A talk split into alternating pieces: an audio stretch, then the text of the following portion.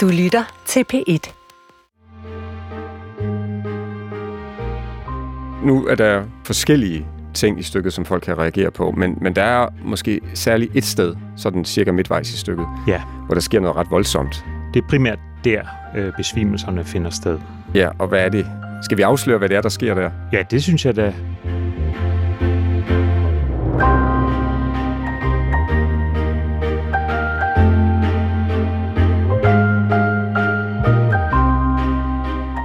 Mit navn er Kim Blæsbjerg. Jeg er forfatter, senest til romanen De bedste familier om giftfabrikken Keminovas ankomst til Vestjylland i 1950'erne, den egen, hvor jeg selv er vokset op. I det her program skal det nu ikke handle så meget om de bedste familier, men der er alligevel en forbindelse til den gæst, jeg har inviteret, nemlig dig, Johannes Lilleøre, skuespiller, romanforfatter og nu også dramatiker, fordi Keminova ligger på øh, Harbrøer Tange, tæt på den lille by øh, Harbrøer, hvor du er vokset op på en gård lige uden for byen. Øh, velkommen. Tak. Godt at se dig. I lige måde. Øhm, og vi kender jo hinanden øh, fra gymnasietiden i Lemvi. Øh, jeg kommer fra Lemvi, du kommer fra Harboøre. Øh, vi skal tale om øh, det teaterstykke, du har skrevet, Kannibalen, som havde premiere i Skuespilhuset her i København i foråret 2022, og som var en stor succes, og også var ret kontroversiel, fordi en del blandt publikum havde meget stærke fysiske reaktioner på stykket. Og det her stykke det bliver genopført igen på Blågård Teater i København i april 2024, øh, og jeg kan kun opfordre lytterne til at gå ind og se det. Og hvis ikke man kan vente helt til april, eller hvis man bor langt fra København og ikke lige kan komme forbi, så kan man i stedet læse romanen Kannibalen, som jeg sidder med her.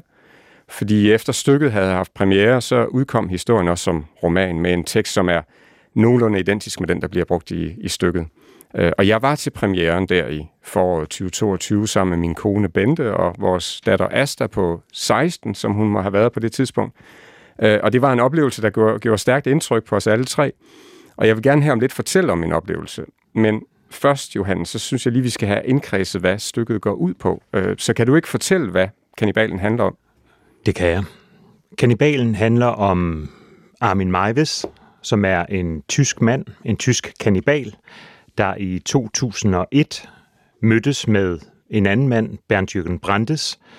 De aftalte at tage hen til Armin Meiwes' herregård, hvor Bernd Jürgen øh, blev slået ihjel og spist. Det er sådan den korte version af Ja, det, og det historien. skete i den virkelige verden. Det skete i den virkelige verden, øh, og det er den historie, jeg har holdt mig meget tæt op ad, så har jeg selvfølgelig øh, poetiseret og dramatiseret over det, men det er den historie, jeg fortæller om Armin og Bernd Jürgen. Og det er da sådan lidt af den, det særlige ved historien, det er, at Bernd Jürgen, ham der blev spist, han ville gerne spises, og han ville gerne være i live, mens han blev spist. Han ville gerne være i live så længe som muligt, og han ville gerne være med til måltidet selv det er jo meget svært at forstå, og meget, ja, det havde jeg meget lyst til at forstå. Øh, men jeg synes, vi skal øhm, give lytterne mulighed for at høre et lille udsnit af kanibalen. Øh, nemlig starten af værket, fordi så kan man høre, hvad det er for et univers, man kommer ind i. Øh, man hører på skift de to personers øh, stemmer. Øh, sådan er bogversionen også udformet. Øh, så det er den, vi læser op fra. Øh, og jeg kan sige, at jeg prøvede derhjemme lige at læse lidt af teksten op. Øh, og må sige, at altså, der er noget grænseoverskridende, for mig i hvert fald også, øh, ved at lægge stemme til ja, både kannibalen og, og, og til ham, der gerne vil spises. Øh, men så tænkte jeg, at det er vel trods alt lige et nummer værre at være kannibalen. Øh, så, så jeg tænker, ham kan du få lov at være, Johannes. Øh, og så tager, jeg, så tager jeg den anden.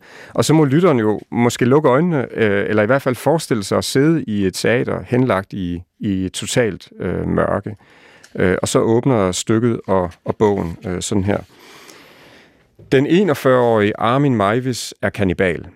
Natten til den 10. marts 2001 dræbte og parterede han computerspecialisten Bernd Jürgen Brandes.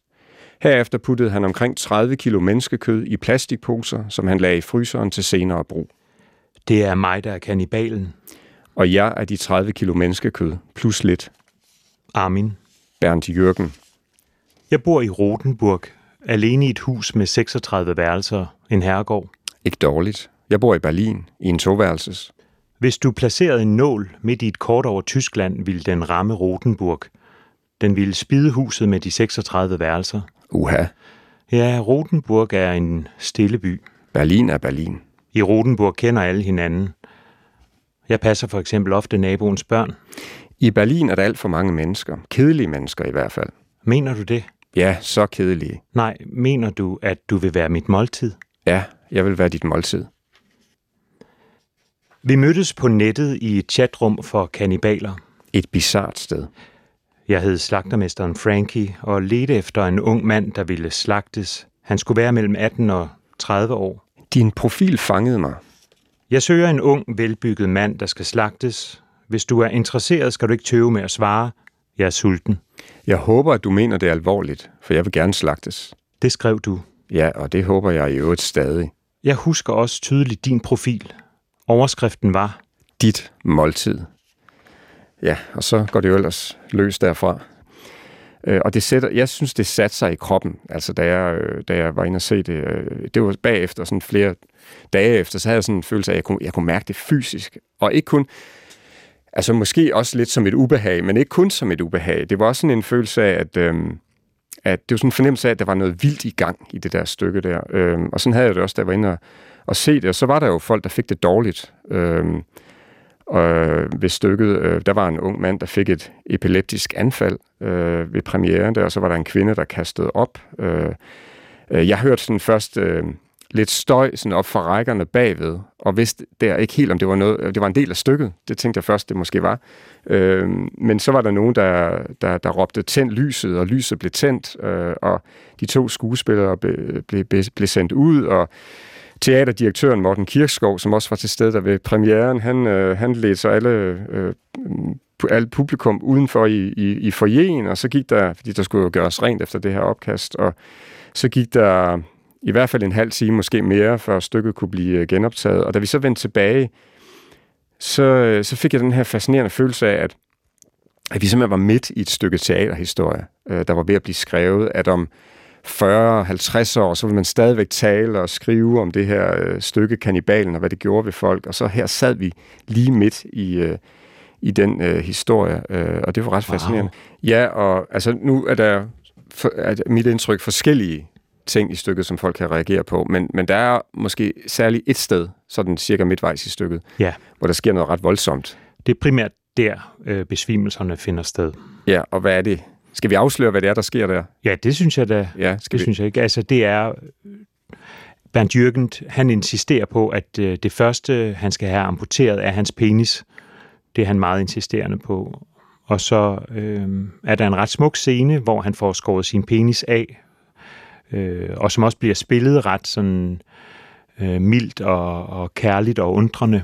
Øh, og det sted øh, plejer der at være nogle mænd, der besvimer. Ja, og det er, det er også meget voldsomt. Og jeg, og jeg kan også sige, at øh, altså undervejs øh, i stykket der, der, tæ, der tænkte jeg også et par gange, altså hvad er det, vi har slæbt vores stakkels datter Asta på 16 år med ind til at se her. Men, men så kunne vi også bagefter se, at altså, hun sugede det hele nysgerrigt ind, altså hele den der oplevelse, pausen og alt, hvad der, hvad der ligesom skete. Øh, øh, altså, hun var på forhånd interesseret i teater allerede, øh, men, men jeg tror godt, man kan sige, at Kannibalen har givet hende sådan en grundlæggende øh, opfattelse af, at i teater, der kan der bare ske vilde ting.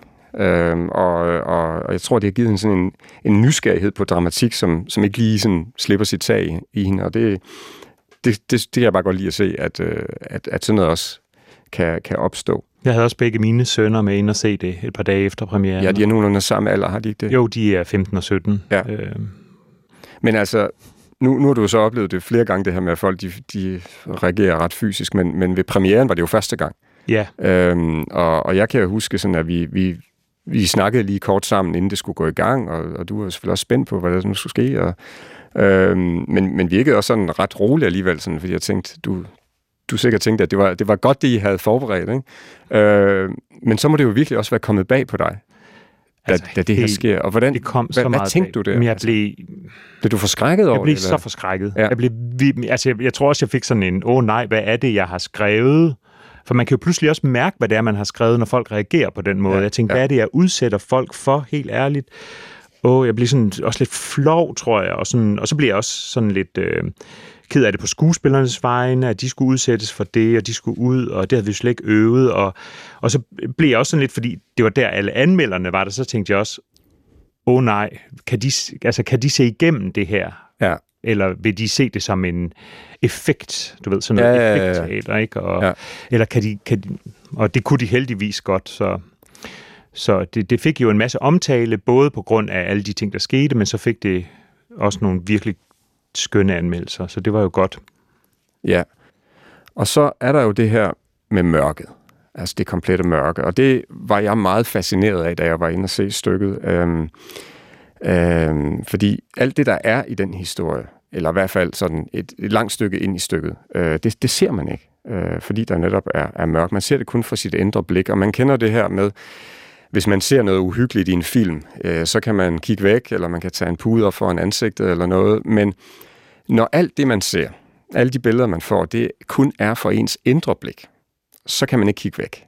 Og, og jeg tror, det er en af grundene til, at man kan opleve det så voldsomt, det her stykke, at man simpelthen ikke kan slippe fri. Øh, Man sidder herinde i, man sidder derinde i en, i en sal sammen med en, en masse andre mennesker øh, i, i det her mørke, og man kan ikke slippe væk. Øh, man, og man er tvunget til at se de her øh, billeder, som bliver præsenteret gennem øh, stykket. Øhm, og så er det jo også en voldsom handling, der er i, øh, i stykket, og det er ret oplagt, at man reagerer fysisk øh, på det. Øh, men hvordan fik du egentlig ideen til at skrive stykket? Jeg husker selv øh, øh, det, der skete i 2001, da det kom frem i medierne, at det var sket i virkeligheden. Og Altså at, dengang tilbage i 2001, der fulgte du lidt altså, fulgte du med i den. jeg kan i hvert fald huske, at jeg læste om det. Det var ikke Ja. noget, jeg sådan dyrkede specielt Nej, meget, nej. men jeg kan huske den der sådan meget bestialske historie. Ja. Øhm, og så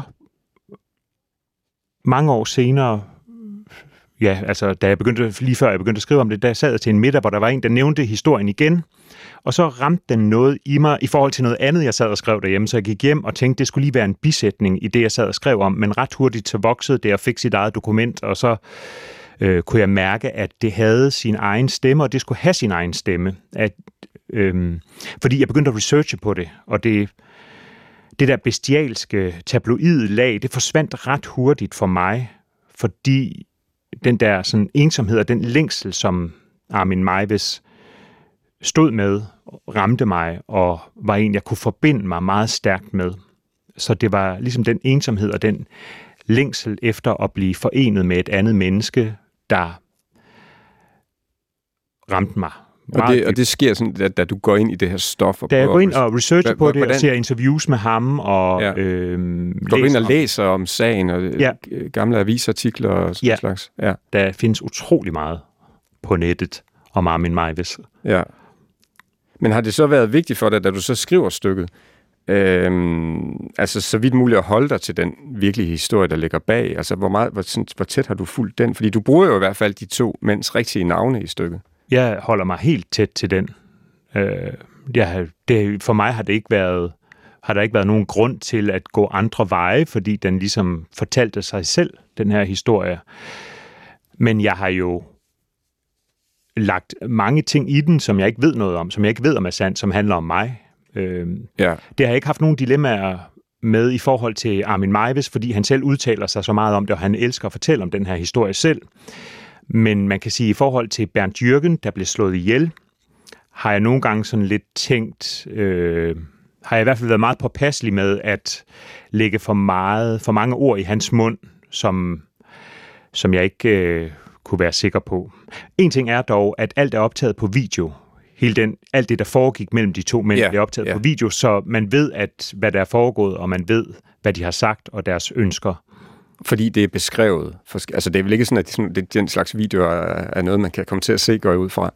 Nej, jeg har ikke set det, men, Nej, men, men så men jo de- i retssagen, og, Ja, og der er det jeg kan jo beskrevet læse, hvad der, ja, hvad der ja. foregår. Ja.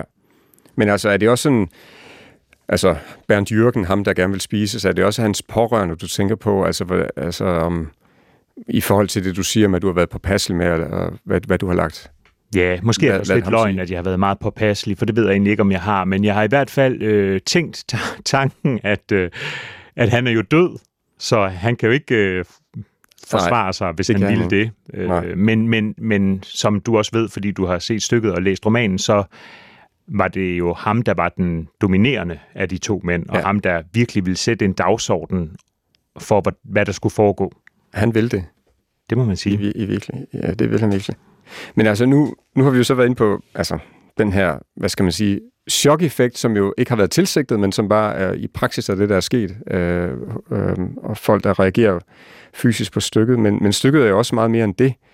Fordi øh, undervejs, øh, så kommer vi til at lære de her to mennesker at kende. Øh, vi ser dem, eller rettere hører dem, for det meste øh, agere over for hinanden, og så får vi løbende uddybet historien om de to hver især gennem sådan forskellige tilbageblik øh, om det liv, de har levet, om barndommen, om deres mødre. Øh, og jeg, jeg får sådan undervejs fornemmelsen af, det tænkte jeg også over, da, da jeg efterfølgende læste bogen øh, som, som roman, jeg får sådan fornemmelsen af, at du må meget nøje have doseret de her tilbageblik og, og den her uddybning af karaktererne, der skal ske. Altså, kan du sige noget om, hvordan du sådan har placeret det? Ja, det, for det, det, det har du nemlig fuldstændig ret i. Jeg har været bange for om, at psykologisere alt det her alt for meget, og fortælle for meget om traumer og øh, deres mødre, der gjorde noget ved dem, og derfor er de i dag kanibaler. Fordi det, Ja. det har jeg ingen, ingen øh, som helst øh, evne til at vide noget som helst om, øh, hvorfor de er kanibaler. Men jeg har dog synes, at det der sammentræf med, at de har haft de her oplevelser med deres mødre begge to, var ret øh, interessant, og, og jeg havde lyst til at have de to øh, fortællinger med om deres mødre. Øh, men, Men er meget det- doseret, ja. Er, det, er det noget, du også har fra din research? Eller er Ja. det, ja, det er det. Det er det. Ja. Men skal vi så ikke altså lige tage et, et lille stykke oplæsning mere, fordi øh, øh, det er jo sådan et, et stykke, som, som netop viser lidt af den her uddybning af karaktererne. Øh, og det er sådan lidt over halvvejs i stykket, hvor Bernd Jørgen ligger i Armins badekar, fordi han gerne vil ligge der og forbløde. Øh, men han bliver ved med at være i live, selvom timerne går.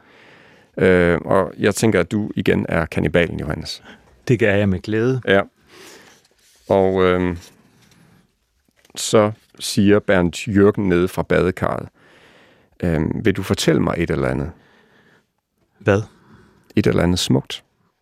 Jeg har lige læst om Robinson og Fredag. Ikke fiktion. Fortæl mig noget om dig. Jeg ved ikke. Noget afgørende. Min far forlod os en dag ud af det blå. Han tog bare afsted uden at sige farvel. Og kort tid efter gjorde min bror det samme. Jeg så dem aldrig igen. Nu var jeg alene med min mor, der var blevet bitter. Hun isolerede sig i huset, forsvandt ind i en fantasiverden, hvor hun var grevinde, og jeg var hendes tyne. Hun hånede mig. Mein kleines Mädchen. Hun klædte mig ud i middelalderkostymer og indrettede husets 36 værelser til besøgende, der aldrig kom. Jeg lod hende håne mig, for hun var min mor, og hun havde ingen andre at håne. Jeg fantaserede om at få en yngre bror, en jeg kunne dele det hele med. Og nogle gange fik jeg min ven Manfred til at spille min lillebror. Jeg fik ham til at love, at han aldrig ville forlade mig. Men jeg stolede ikke på ham. Jeg var sikker på, at han også ville forlade mig en dag. Så jeg begyndte at fantasere om at spise ham, så han altid ville være hos mig. Tog du en bid af ham? Nej, nej, det turde jeg ikke. Jeg fortalte først nogen om mine lyster, efter jeg havde været i hæren. Har du været i hæren? Ja, jeg var nødt til at komme væk fra min mor, og hæren var en ganske god undskyldning.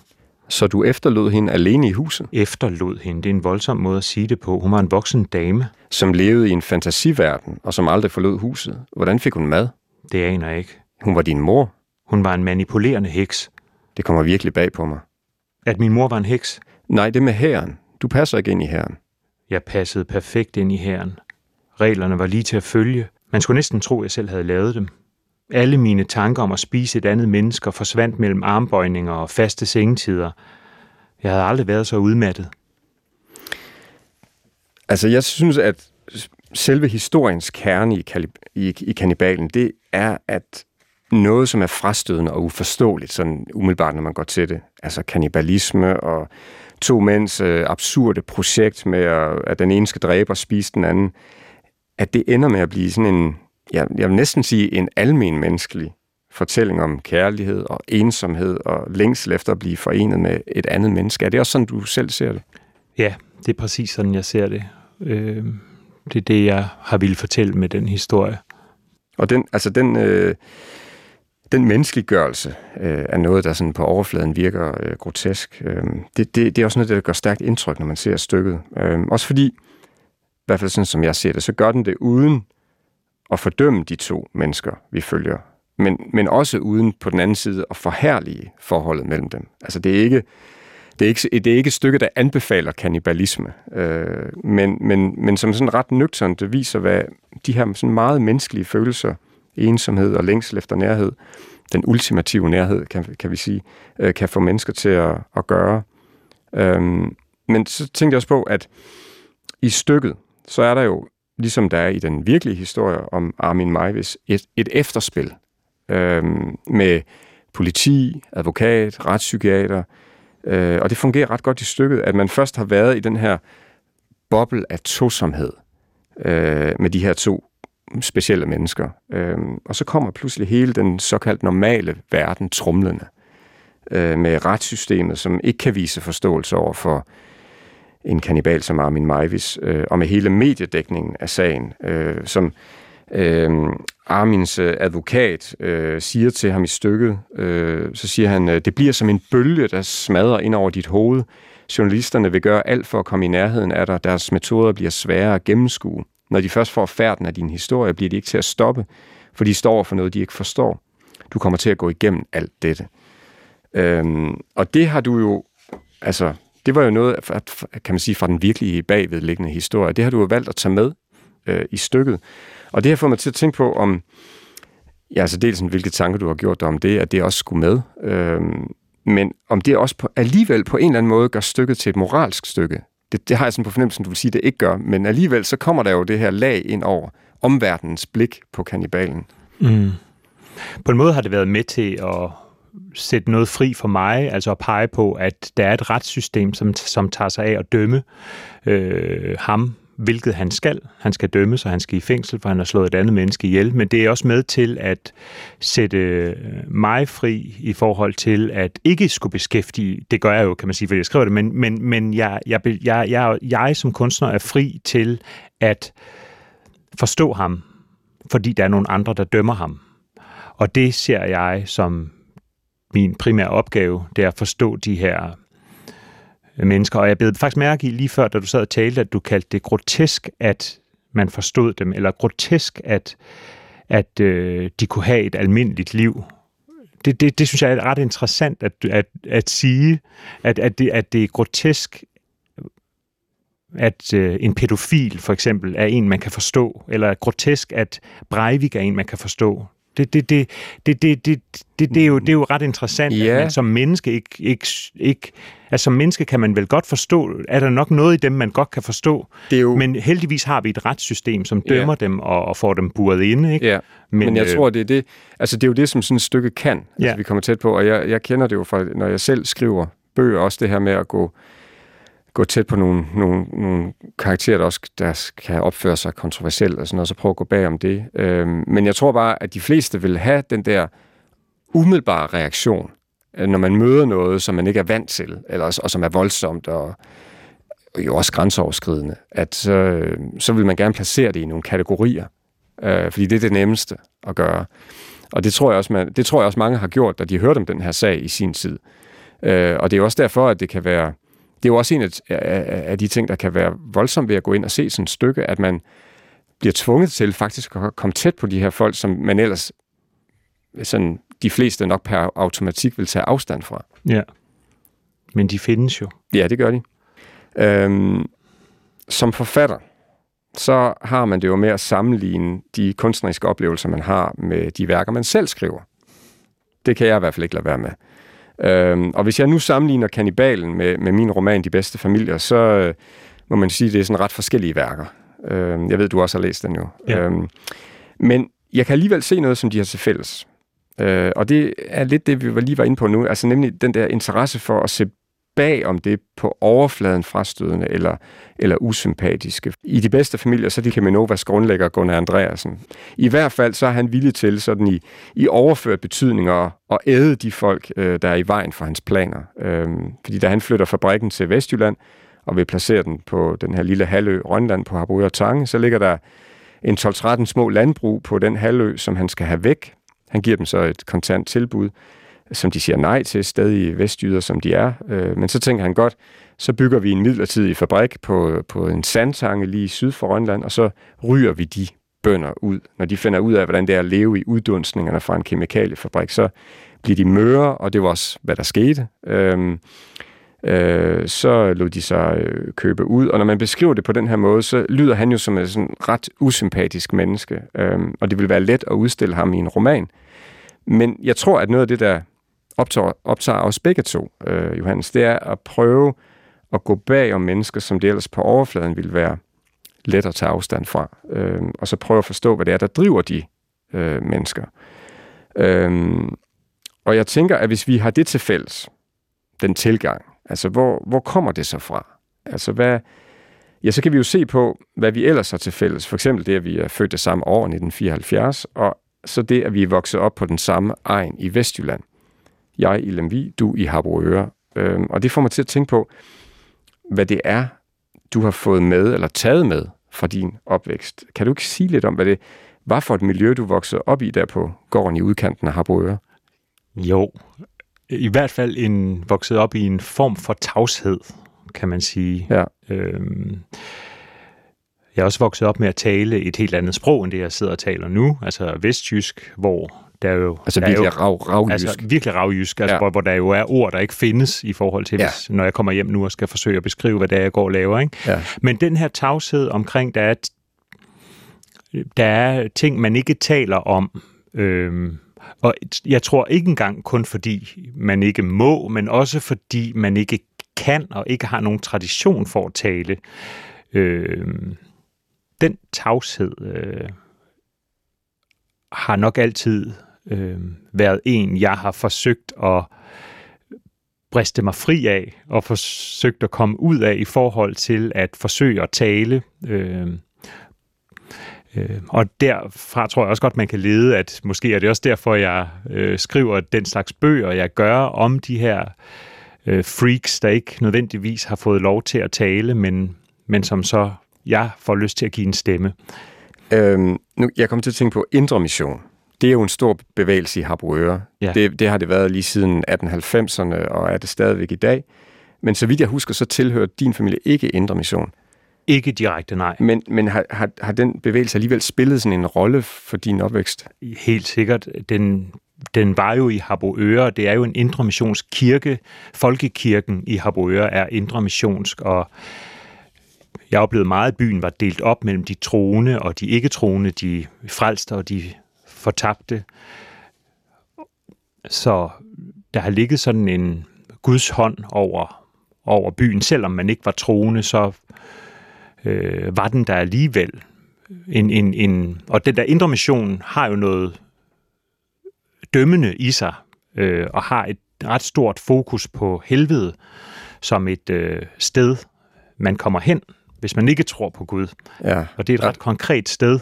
Øh, så, så, øh, så skyld og skam og stillhed har der bestemt været en del af at være i Harboøre i den tid, hvor Var, jeg var det noget, du blev bevidst om? på? Altså på for jeg tænker, hvis man er fem år gammel, så er man jo ikke bevidst om det. Så er det jo bare det, man lever i.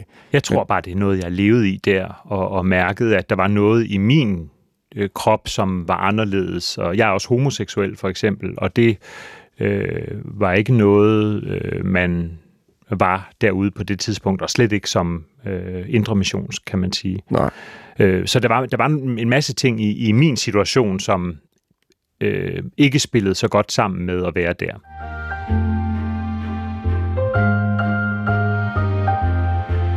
Det, vi er jo vestjyder, så holder man lidt igen med roser og sådan noget. Ikke? Men, men måske skal vi lige nævne, at, øh, at du jo faktisk fik øh, Røgmert-prisen for, som årets dramatiker for Kannibalen. Ja.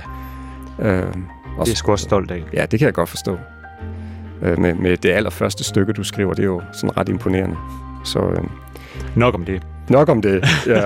øh, og så her til sidst, så vil jeg bare gentage, at øh, Kannibalen jo altså kan ses på Blågård Teater i København i, i øh, april 2024. Men altså, vi kunne jo snakke meget mere om, om det hele her, men, øh, men vi skal jo til at slutte. Og jeg vil bare sige, at det har været en stor fornøjelse at tale med dig, Johannes. Øh. I lige måde.